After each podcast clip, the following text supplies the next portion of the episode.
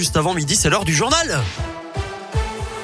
Et l'actu dans la Loire et la Haute-Loire, ça se passe avec Gaëtan Barallon. Salut Gaëtan. Salut Eric, bonjour à tous. On débute avec vos conditions de circulation et la principale difficulté à vous signaler, ça se passe sur la RN 88 et ses travaux entre Firmini et Pont-Salomon. Des difficultés dans les deux sens. Je vous rappelle que vous circulez sur une seule voie dans chaque sens pendant deux semaines. À la une, c'est une intervention attendue par tous. Jean Castex est l'invité du 20h de TF1 ce soir. Le Premier ministre doit annoncer les pistes du gouvernement pour faire baisser les factures d'énergie alors que les tarifs réglementés du gaz vont augmenter de plus de 12% demain. Même hausse prévue pour l'électricité en début d'année prochaine. Et plusieurs pistes sont donc à l'étude, Valentin Chenard. Oui, d'abord baisser les taxes et surtout celles qui s'appliquent à l'acheminement du gaz entre les lieux de stockage et de consommation. Elles représentent 30% du montant de la facture.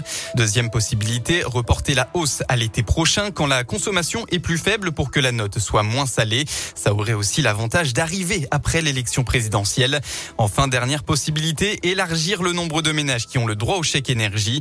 Mais peu importe le choix qu'aura fait le gouvernement, il ne compensera pas totalement la hausse des tarifs. Merci Valentin. Et notez que si, comme si ça ne suffisait pas, l'inflation progresse. Également, les prix à la consommation en France ont augmenté de plus de 2% sur un an au mois de septembre selon une nouvelle estimation publiée ce matin par l'INSEE.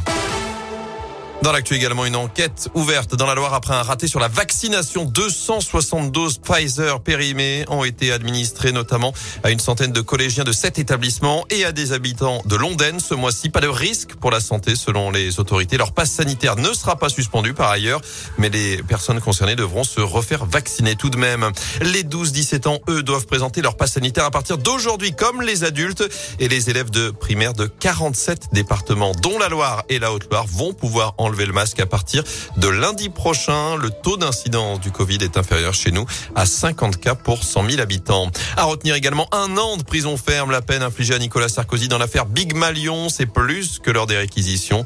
L'ancien président de la République a été reconnu coupable de financement illégal de sa campagne électorale de 2012. Notez que sa peine sera aménagée sous bracelet électronique.